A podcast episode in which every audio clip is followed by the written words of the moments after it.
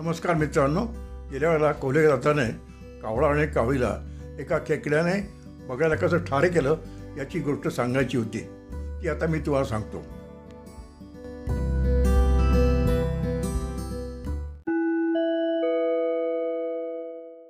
मित्रांनो गोष्टीचं नाव आहे पापे पसली असे दिसते पण त्याचे फळ भोगावेच लागते. एका वनातील सरोवराकाठच्या एका वृक्षावर एक बघा राहत असे तो त्या सरोवरातील मासे बेडूक आदी पकडून त्यावर आपली उपजीविका करीत आहे. पुढे वाढत्या वयाबरोबर त्याचे मासे पकडण्याकरता आवश्यक ही चपळाई अंगीनं उरल्याने त्याची उपासमार होऊ लागले. त्यामुळे एके दिवशी तो सरोवराकाठी अश्रुहरीत बसला. त्याला रडताना पाहून एका खेकड्याने पुरेशा अंतरावरून त्याच्या दुःखाचं कारण विचारलं. त्यावेळी तो कपटी बगळा खोटच मला काय सांगू खेकडोबा एकतर आजवर या सरोवरातल्या निरपराध माशांना मारून खायला खाल्ल्याबद्दल मला दुःख होत आहे. आणि दुसरं म्हणजे लवकरच बारा वर्षे टिकणाऱ्या एका भयंकर दुष्काळात सुरुवात होणार आहे. त्यात या सुरातलं सर्व पाणी आटून जाऊन तुम्हाला सर्वांवर तडफडून मिळण्याचा प्रसंग येणार आहे. असं भविष्य अरे का ज्योतिषाने मला सांगितल्यापासून माझ्या मूळच्या दुःखात भर पडली आहे. त्यामुळे मला एकूण जीवनाचा वीट आला असून मी आमन उपोषण करून याच ठिकाणी माझा देहांत करून घ्यायचं ठरवलं आहे. त्या बघायला तोंडून ही भविष्यवाणी ऐकताच त्या खेकड्याने ती गोष्ट सरोवरातल्या सर्व जलचरांच्या कानी घातली. त्यावर ते सर्व जलचर काठावर आले आणि बघायला विनवू लागले. बघे मामा असा स्वतःचा घात कशाला करून घेता?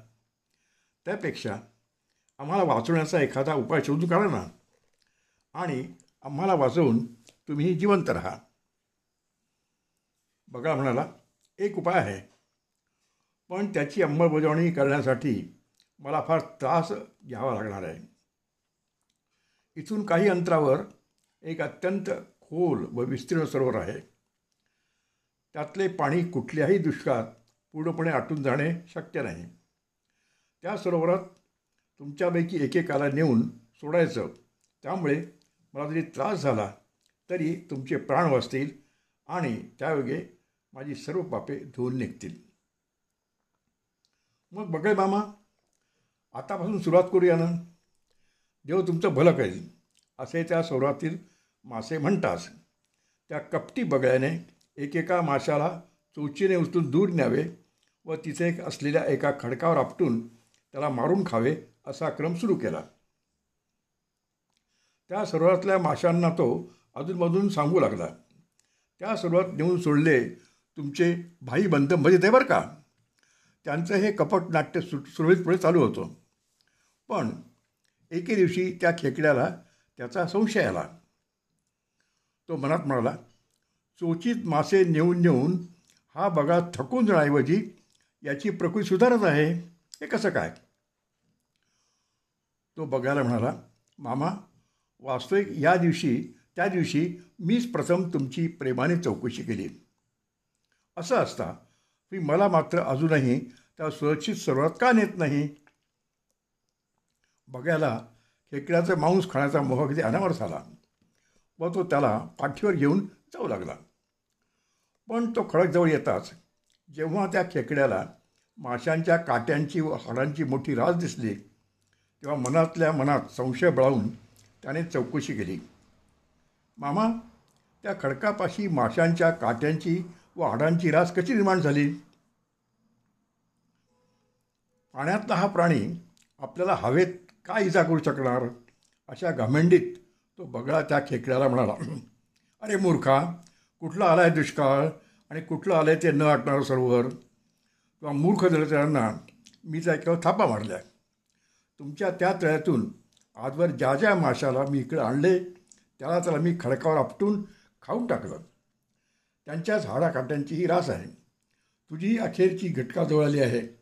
मरणापूर्वी तू आपल्या कुलदेचं स्मरण कर. बगळ्याचे कपट असे उघड होताच. त्या खेकड्याने आपल्या नांग्यांच्या कैचीने पटकन त्याची मान मुरगळून त्याचं मस्तक धडावेगळं केलं. व केवळ आपल्याच नव्हे तर त्या सर्वात उरलेल्या सर्व जलचर प्राण्यांच्या प्राणांवरचे संकट दूर केलं. ही गोष्ट त्या कावळा कावीला सांगून तो कोला त्यांना म्हणाला हे पहा इथून पूर्व दिशेला एक सरोवर आहे ना? त्यात जलक्रीडा करण्यासाठी राजा प्रधान किंवा त्यांच्या घरच्या स्त्रिया दररोज येतात. जलविहार करण्यापूर्वी सर्वात शिरण्यापूर्वी आपापल्या गळ्यातले मोत्याचे कंठे व सुवर्णमाळा काठावर ठेवून देतात. तुम्ही उद्या त्या सरोवर काठी जा आणि काठावर ठेवून दिलेल्या अशा माळांपैकी एखादी माळ चोचीने उचलून व हळूहळू उडत त्या दुष्ट सर्पाच्या डोलीत ती माळ टाका. म्हणजे तुम्हाला हवी असलेली गोष्ट होऊन जाईल. दुसऱ्या दिवशी सकाळी तो कावळा व कावळी त्या सुळाकडे गेले. त्यावेळी राणी व राजघराण्यातील इतर स्त्रिया गळ्यातले रत्नहार व सोन साखळ्या काठावर ठेवून सरोवरात जलविहार करत असलेल्या दिसल्या. कावळीने झडप घालून त्यातली एक सोन साखळी चोचीने उचलली व ती कावळ्यासह त्या वृक्षाच्या दिशेने हळूहळू जाऊ लागली. त्याबरोबर त्या स्त्रियांबरोबर आलेली सेवक मंडळी त्या दोघांच्या पाठोपाठ धावू लागली. शेवटी त्या कावळीने ती सोनचाकळी त्या वटवृक्षाच्या डोलीत टाकली व पतीसह एका जवळच्या झाडावर जाऊन बसले. राणीच्या सेवकांनी त्या डोलीत डोकावून पाहिले. त्यांना तो काळा सर्प दिसला. त्यांनी तिला काठ्या व दगड यांचा वापर करून ठार केले. तो मारला गेल्यामुळे ते कावळ्याचे जोडपे सुखी झाले. ही गोष्ट सांगून दमनक कर्कटकाला म्हणाला दादा बुद्धिर्यस्य बलम तस्य निर्बुद्धेस्तु कुतो बलहा ज्याला बुद्धी असते त्याचाच प्रभाव पडतो. ज्याला बुद्धी नाही त्याचा काय प्रभाव पडणार? अरे दमनका समजा तुला पुरेपूर बुद्धी असली तरी तिच्या जोरावर तो पिंगलक महाराज व संजीवक या जीवश्य कंठस्य भित्रामध्ये फूट कशी पडू शकणार? कर्कटाचे हा प्रश्न केला असता दमनक आत्मविश्वासाने म्हणाला दादा अरे एक दुर्बळ ससा जर बुद्धीच्या सामर्थ्यावर एका सिंहाचा जीव घेऊ शकतो तर तशाच बुद्धीच्या सामर्थ्यावर पिंगलक महाराज व संजीव यांच्यात मला फुटका पाडता येऊ नये. ती गोष्ट काय आहे? असे कर्टकाने विचारतात. दमनक म्हणाला ती गोष्ट अशी आहे. मित्रांनो आता सशाने सिंहाचा जीव कसा घेतला हे पुढच्या आठवड्यात पाहूया. धन्यवाद.